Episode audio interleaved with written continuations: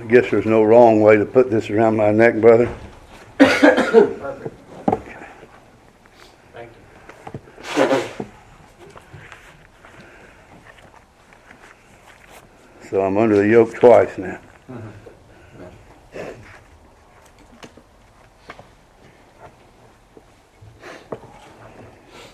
It's good to be in the house of the Lord this morning. I don't know why I always get up here without a Kleenex, brother. We're going to have to keep a box up here.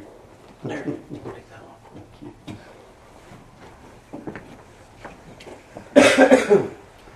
The needs of sinful men.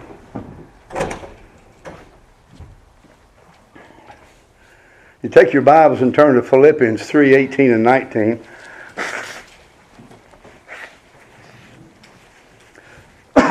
this is a continued study in the subject of the, the cross of Christ. We began this about eight weeks ago, maybe nine since we skipped one with COVID. We looked at the word of the cross, the death of the cross, the blood of the cross, the purpose of the cross, the triumph of the cross, the offense of the cross. And now this morning,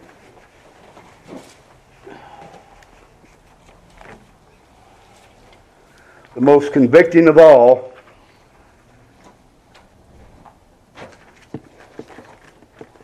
the enemies of the cross.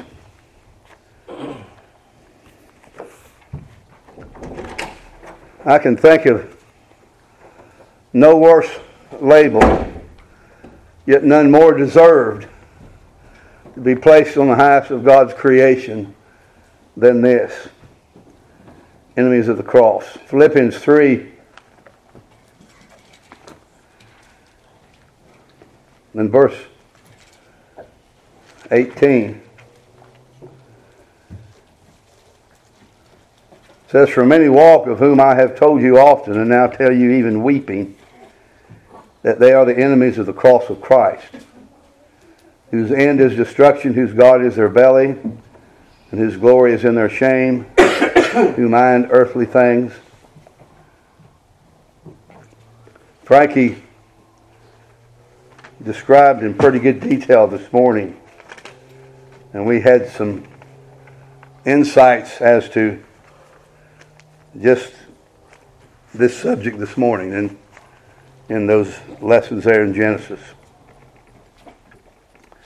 We were created in his image according to Genesis 1:27.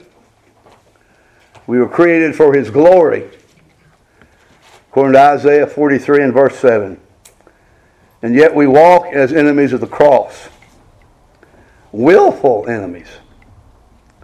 Religiously searching the scriptures, but foolishly rejecting the Savior. We're through and through unashamed enemies of God.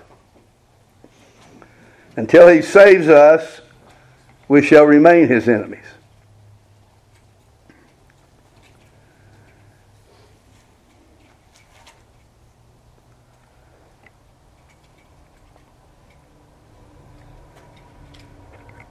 As we observe the cross, we see how we are his enemy. Man, from his fall in the garden, has been at war with God.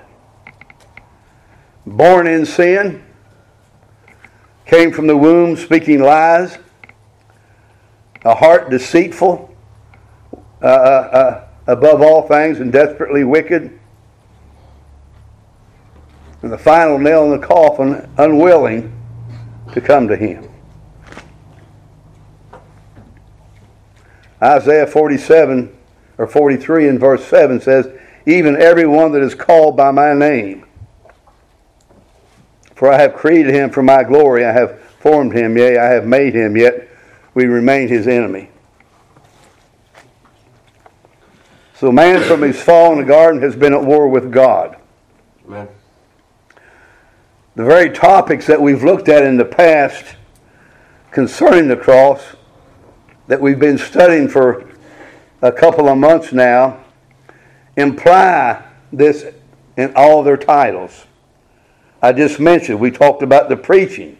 What's the preaching concern? It preaches against sin. We, we mentioned about the death of Christ. What does that have to do with? That has to do with him dying on the cross, and therefore his blood was shed. And we see the purpose of that, and we see the triumph of it, and the, all, all those words and uh, uh, descriptions, uh, subject heads, imply and lead up to this very one thing we see here this morning as we being enemies of the cross. There is no fellowship with God until peace is made. Right. No glory in battle till the enemy has been vanquished. One of the lessons in this series on the cross was the purpose of the cross. And one of those purposes was to deliver us from this present evil world. and Christ alone, our Prince, won that battle for us. One of my favorite uh, verses in the Old Testament is Isaiah 63. It talks about who is this that cometh from Edom and dyed garments and Bozrah, this who is glorious in his apparel.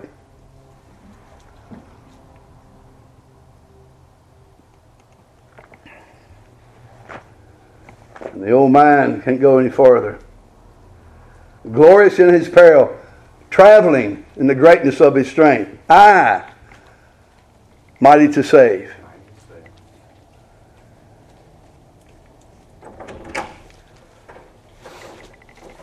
When we think of Christ on the cross, how inhuman and wicked we ought to be able to see ourselves. Acts 2.23 says, Him uh, being delivered by the eternal counsel and foreknowledge of God, you have taken and by wicked hands have crucified and slain.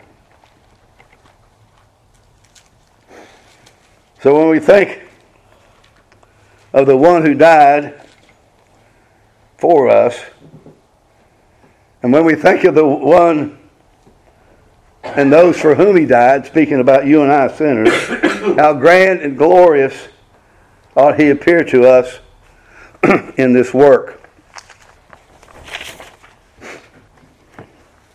One of the attributes of God is that he is a God of truth. And this is that which gives forth its hope or gives us its hope. Or gives faith its hope. God will do what he says. Abraham staggered not at the promise of God because he was fully persuaded that what he had promised that he was able also to perform. Genesis 26 and verse 3, the very uh, uh, first, uh, or back in Genesis 12, I guess, the very first uh, giving of this promised seed. But Genesis 26 refers back to that. It was given to Isaac at this time, but it says, Sojourn in this land and I will be with thee, and I will bless thee.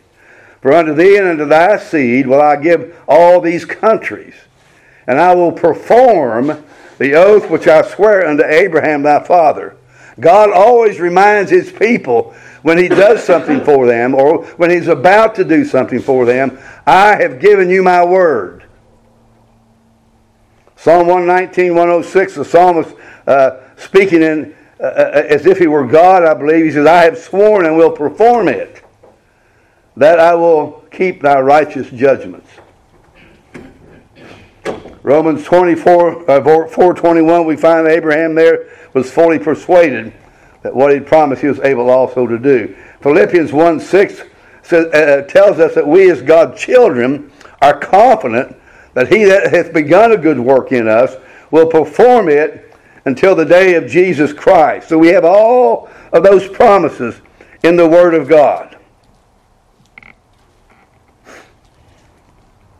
We believe what God says about His Son for sinners, don't we? When Jesus said, Whosoever uh, shall call upon the name of the Lord shall be saved, then those of us who have called upon the name of the Lord shall be saved, and we have been saved. Right. He comes into us.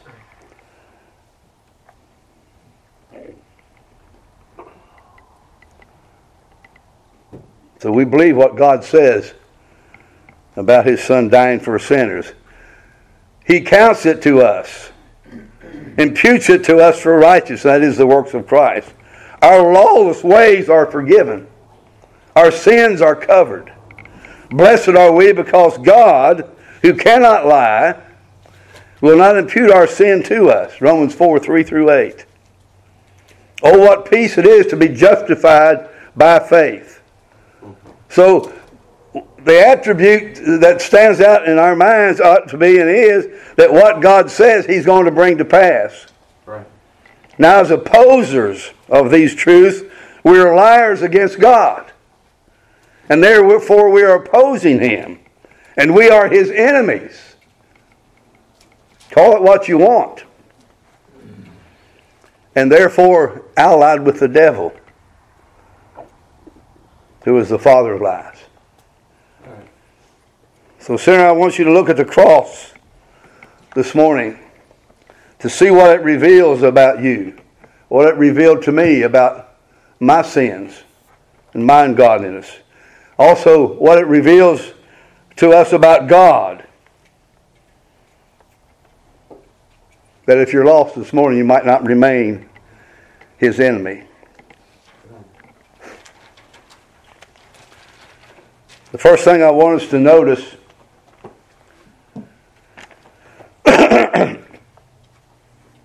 about the cross is a divine sacrifice that was given there.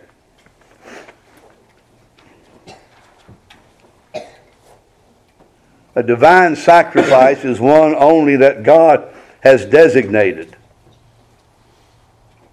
The Bible says no other name given whereby we must be saved. Right. So it's the only one that God has designated. It's the only one that God is pleased with. And it's the only one that God accepts.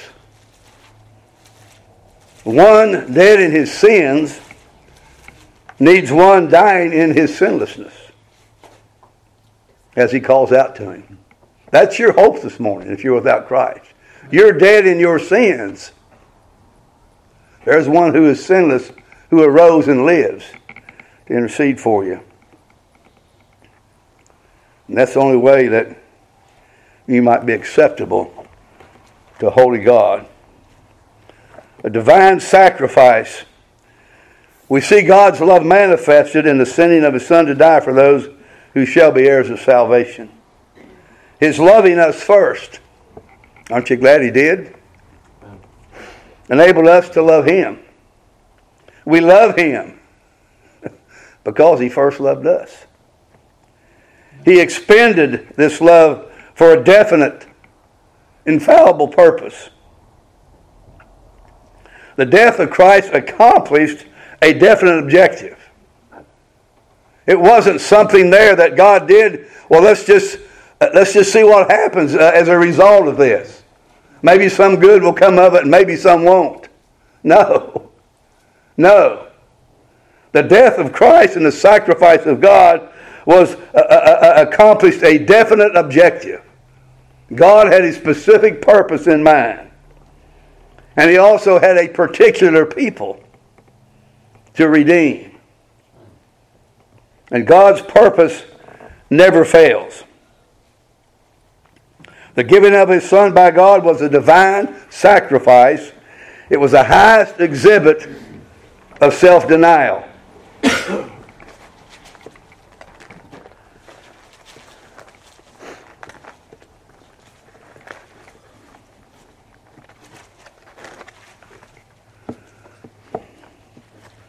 I say a sacrifice so above any other that it can only be divine. In Romans 4 and verse 7 and 8,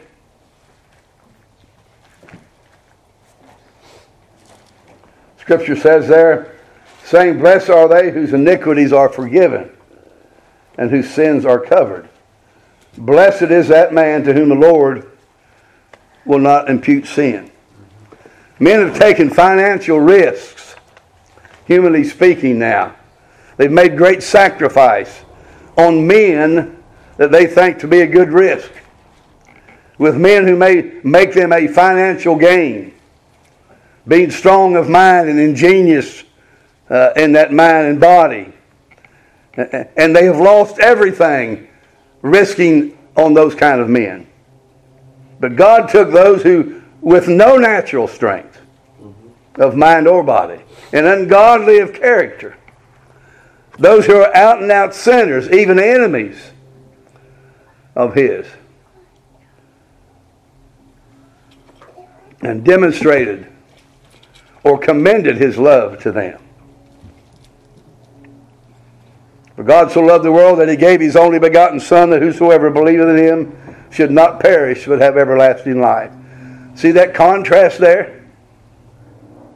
Romans 1.16 says, uh, I'm not ashamed of the gospel, for it's the power of God unto salvation to everyone that believeth, to the Jew first, and also to the Greek. For therein is the gospel of Christ, uh,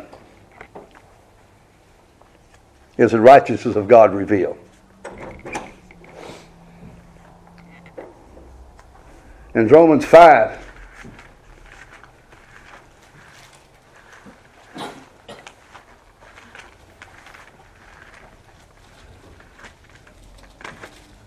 in verse 6 says therefore when we were yet without strength in due time christ died for the ungodly for scarcely for a righteous man will one die, yet peradventure for a good, uh, good man would some even dare to die. But God commendeth his love toward us, and though we were sinners, yet sinners Christ died for us. Excuse me.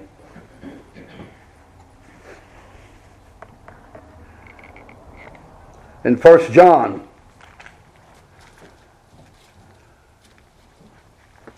chapter 4 in verse 7, it says, Beloved, let us love one another, for love is of God.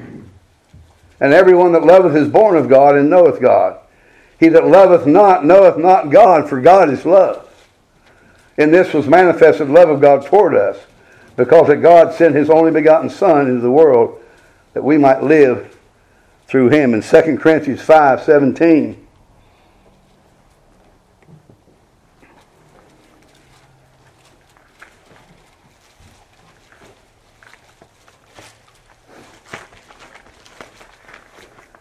says, Therefore, if any man be in Christ, he is a new creature.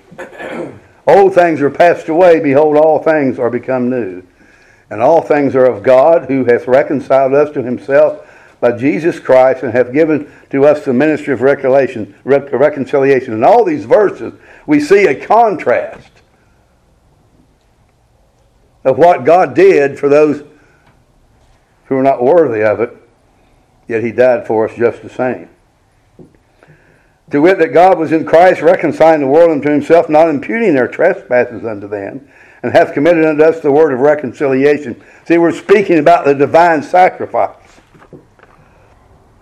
To wit, that God was in Christ reconciling the world unto himself, not imputing their trespasses unto uh, them, and hath committed unto us the word of reconciliation. Speaking of the preachers. Now then, we are ambassadors for Christ, as though God did beseech you, beseech you by us we pray you in God's Christ's stead, be reconciled to God. For he hath made him to be sin for us who knew no sin, that we may be made the righteousness of God in him. So there we see the divine sacrifice. I want us next to look and think about the divine holiness. We, we see that when we look at the cross, we must see that divine sacrifice if we're ever to be saved. And when we look at the cross, we must, we must take note also of his divine holiness. This was the God man who dwelt on the cross. The sacrifice's need shows the greatness of our sin. Why would such a, a perfect Son of God Why would it be necessary for him to die? Because our sin was so great that no other course or recourse could be taken.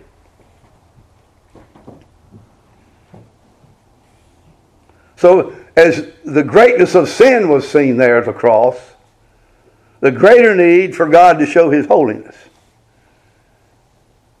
And it wasn't a risk that he was taking as if I, I don't know what's going to happen here. Because he was well able to accomplish what he had set out to do. You've often heard it said and, and uh, uh, believe it to be so God's ways are above ours. We all, we all believe that. Mm-hmm. And so on the cross, we see His holiness displayed. That's His way. Though to us, it's a mysterious way. As enemies of God, we're all that He's not. We're unholy. And He's holy. Our nature must be changed so that we may be made all that He is, that is holy. You know, the, if I would take a consensus of those who never profess Christ and have some religion, in other words, they, they, have, they attend church, maybe they attend church regularly. Maybe there's those out there I know that read their Bibles a lot. I had a neighbor uh, uh, years ago who, who uh, probably could quote more Bible than I could, but he never set his foot in the door of a church.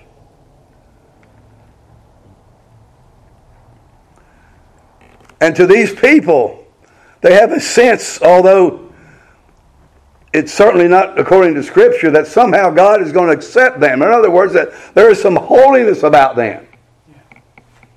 But my friend, if you have any thoughts like that today, let me tell you plainly and, and without any hesitation that I may be wrong, that there is nothing in us right.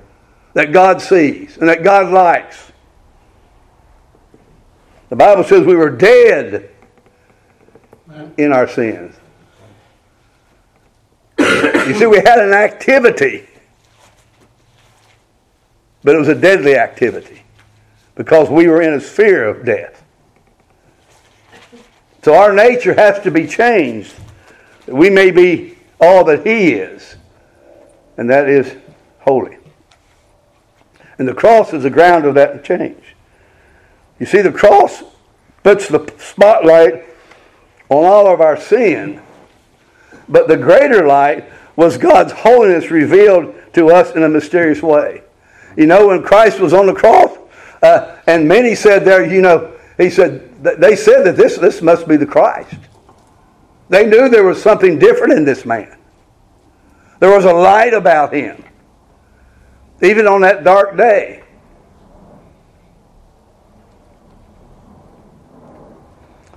It's the holiness of God. You remember Moses went into the temple and he was in the presence, or up on the mountain. He was on the mountain for 40 days and 40 nights in the presence of God in a cloud. When he came down, his face shone.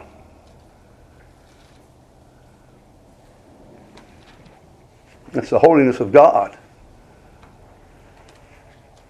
It rubbed off on him, so to speak. The Bible tells us in Isaiah 1 and verse 1 through 3 that there are seraphims who stand above his throne and they constantly cry out to God.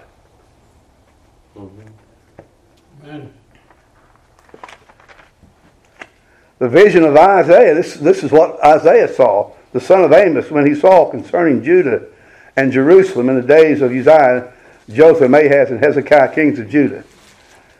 Hear, O heavens, and give ear, O earth, for the Lord has spoken. I have nourished and brought up children, they have rebelled against me. The ox knoweth his the ass his master's crib. But Israel doth not know my people, doth not consider. Ah, sinful nation. You see, we're talking about the enemies of cross. A seed of evildoers. How is it that we're enemies? Well, we came out of our mother's womb speaking lies. So we're a seed of evildoers. Corrupters.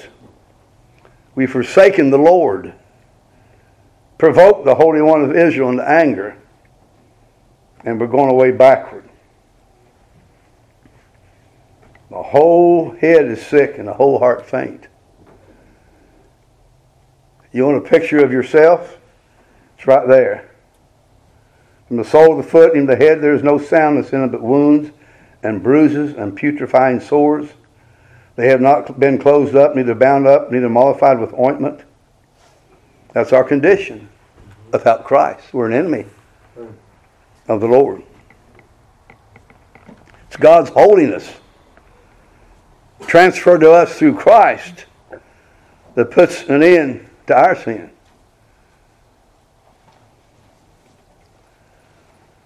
He was so holy that he could not bear to look on his son with our sin upon him. He said, and he turned his head, and, and Christ said, My God, my God, why hast thou forsaken me? The reason he forsook him is because he saw the sin of you and me on his blessed son. Scripture has well illustrated that it was a love of God that offered his son that awful cup. We read that everywhere. Every Old Testament story. Somewhere in that, we, we know that Christ had to die that we might be saved. But it was the holiness of God that could not let it pass from him. The purpose of the cross was to atone for sin and to put it away. In Matthew chapter 3, I must read a few verses we might understand what a holy God we have. Matthew chapter 26, verse 36. Then cometh Jesus with them unto a place called Gethsemane, and saith unto the disciples, Set ye here while I go and pray yonder. And he took with him Peter and the two sons of Zebedee and began to be sorrowful and very heavy. We're familiar with this uh, Gethsemane scene. And then he said to them, My soul is exceeding sorrowful, even unto death. Tarry ye here and watch with me. And he went a little farther and fell on his face and prayed, saying, Oh, my Father, if it be possible, let this cup pass from me. Nevertheless, not as I will, but as thou wilt. And he cometh unto the disciples and findeth them asleep, and saith unto Peter, What, could you not watch with me one hour? Watch and pray that ye enter not into temptation. The spirit indeed is willing, but the flesh is weak. He went away again the second time and prayed, saying, O my Father, if this cup be not passed away from me, except I drink it, thy will be done. And he came and found him asleep again, for the eyes were heavy. And he left him and went away again, prayed the third time, saying, the same word. The purpose of the cross was to atone for sins, was to put it away. He said that he removed our sins as far from the east as from, as from the west. And so to glory in our sin with no shame for that is to despise the holiness of God and declare ourselves his enemy. Every act that we take in our life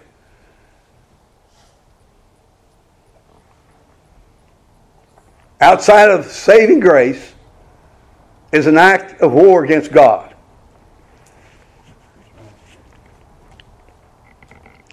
So we need to strive to present our bodies a, a holy living sacrifice. I beseech you, therefore, brethren, by the mercies of God, that you present your bodies a living sacrifice, holy, acceptable unto God, which is reasonable service. If your mindset this day is, I know Jesus died for sinners. I don't know too many people today that somewhere or another, especially our age, in their younger upbringing, when people were still going to church, they don't know that story. Many people that I've visited, I, I know Christ died for sinners. Well, it's one thing to know that Christ died for sinners. It's another thing to know that Christ died for you. Right. Because if you don't know that Christ died for you, then you, you're yet in your sins and you remain content in that present state of unbelief.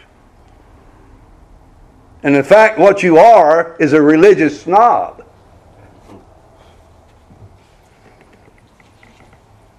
It's what I was. So you're in fact what you're saying by that remaining where you're at.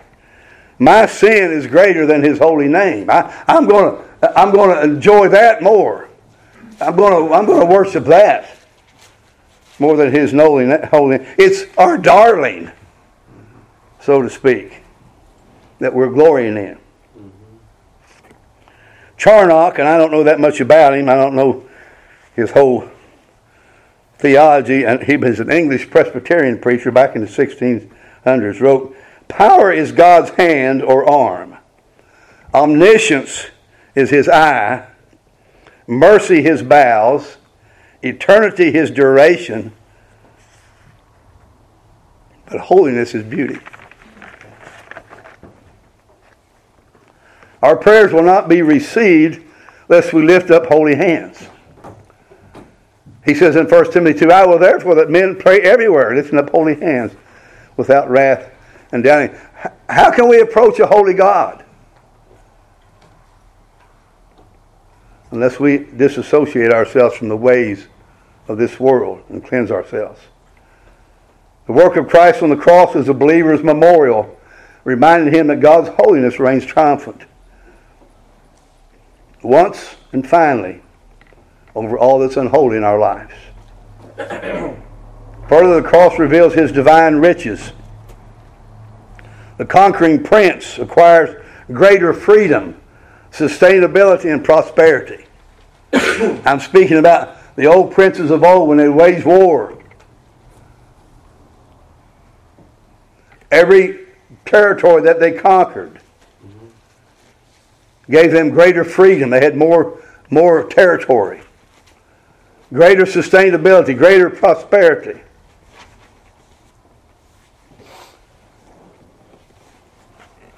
But you know, we put far too much emphasis on earthly possessions, don't we? You know, the parable of the greater barn builder, that was Christ's instruction to us to cause us to realize what is truly valuable. Right.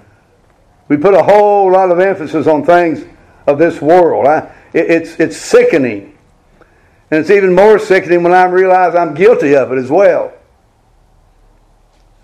Worried about the house and worried about this and and uh, I just you know I got to get more security and I got to make sure things are, are all right. I I've been faced here lately uh, as 80 years of old trying to get uh, leave some things and get my uh, get my funeral paid for and all those final things.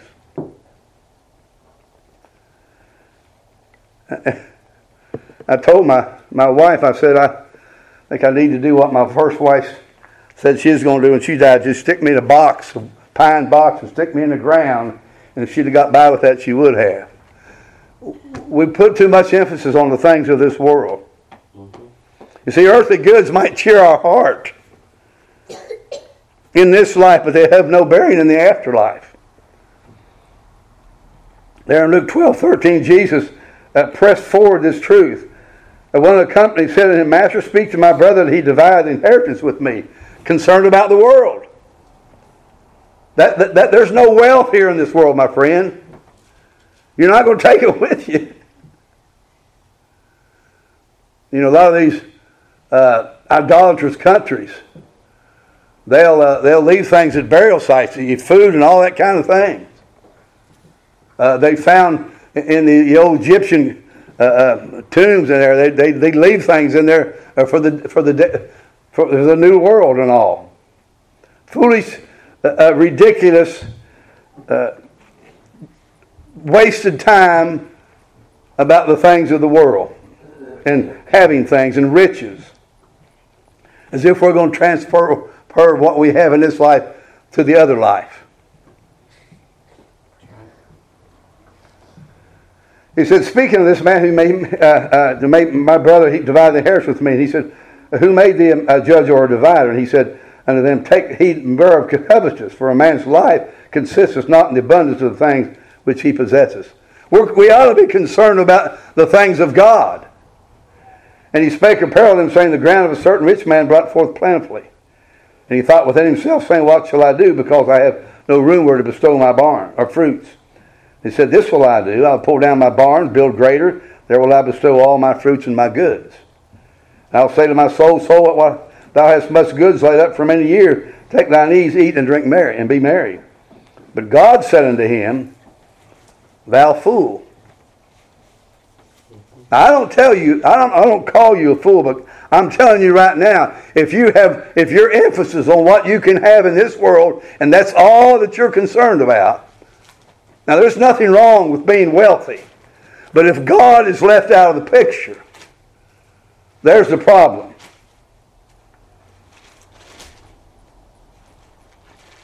God said, "This, my, thou fool, this night thy soul shall be required of thee. Then whose things uh, be which thou hast provided." Our earthly goods, they might cheer us and our heart in this life, but they have no bearing on the afterlife. You remember the rich man that died, that the beggar laid at his, his, his feet and begged in, in, in, this, in this life? When that rich man died, what did his wealth do for him? He couldn't even purchase a drink of water. Right. He couldn't even purchase a drop of water. Mm-hmm. That's how much your our wealth will be to us if that's all you're concerned about. We're prone to think that our heavenly wealth, in terms of mansions, even save people now. We think about our, our you know, Lord said, I, I go to prepare a mansion for you. And, and even as God's people, we're prone to think of all those things in heaven mansions, a cattle on a thousand hill. Those things will be ours. Because He told us what's His is ours.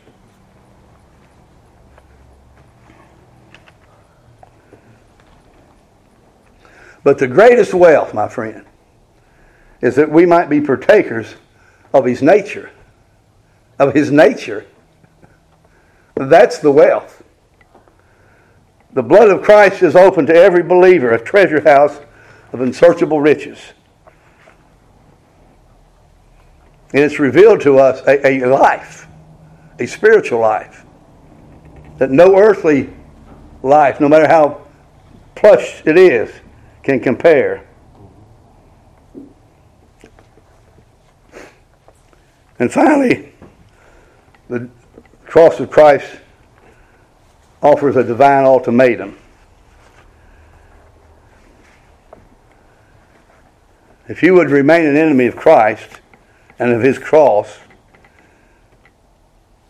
if your final and constant answer to God is no, be aware that one day he'll have the final word. Right. And that word will be, Depart from me, ye cursed into everlasting destruction. The Bible says that every knee shall bow, and every tongue shall confess that Jesus is Lord to the glory of God. God's condition for peace in his kingdom was the death of his son at Calvary. Continue to reject what he did, and you'll remain an enemy of the cross and your end will be destruction. The penalty is death.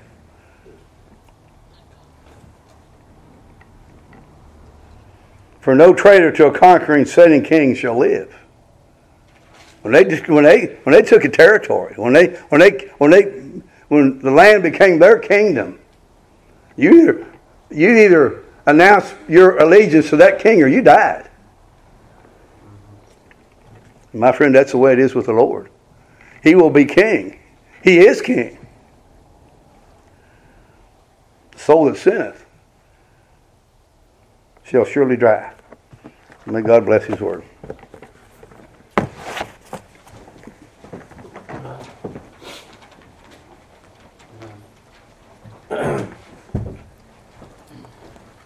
Appreciate the message and the messenger.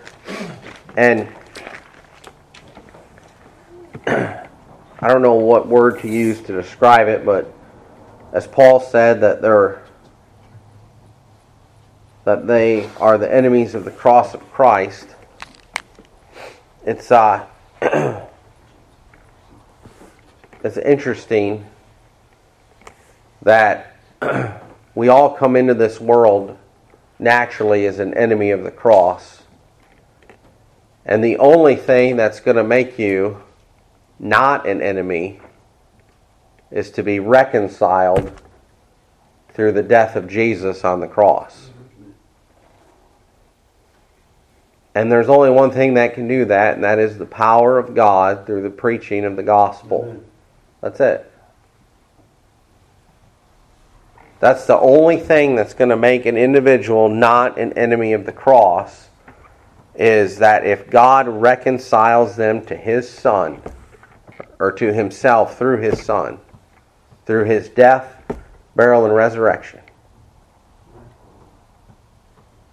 And that's why we read that verse, or it was read to us. That's why he's committed unto those of us who are saved the ministry of reconciliation. That's why we are ambassadors of Christ, beseeching others in Christ's stead. An ambassador is a representative that someone has sent to conduct their business on their behalf. So, all your neighbors, all your family, all your friends, your current coworkers, your past coworkers, your doctor or doctors, you have been sent by King Jesus with a ministry of reconciliation to beseech them to be reconciled to God through Jesus Christ. Because right now, they're an enemy of Christ if they're lost. They're his enemy. And isn't he a wonderful Savior and that he goes and seeks to save those who are his enemies and rebels? As it was read there, he doesn't seek to save righteous people, he goes after his enemies. That's not normal, is it? Mm-hmm. But it is, certainly is divine. We, we have a hard time enough talking to our friends about Christ, let alone going to our arch nemesis and talking to them about the Lord. But that's what God did. And He saves His enemies. And He takes those who were once enemies, like Saul of Tarsus, and He turns them, and they become some of the greatest proclaimers of the cross. And Paul said that his life was a pattern. So if you've been reconciled to God through Christ, the pattern is you were an enemy, now you've been reconciled, now you're to proclaim the cross unto others. Because you're not an enemy anymore.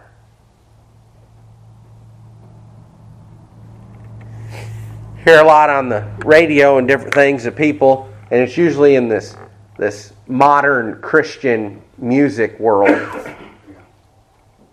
Oh, so and so, he was the lead singer or the drummer or the guitar or whatever.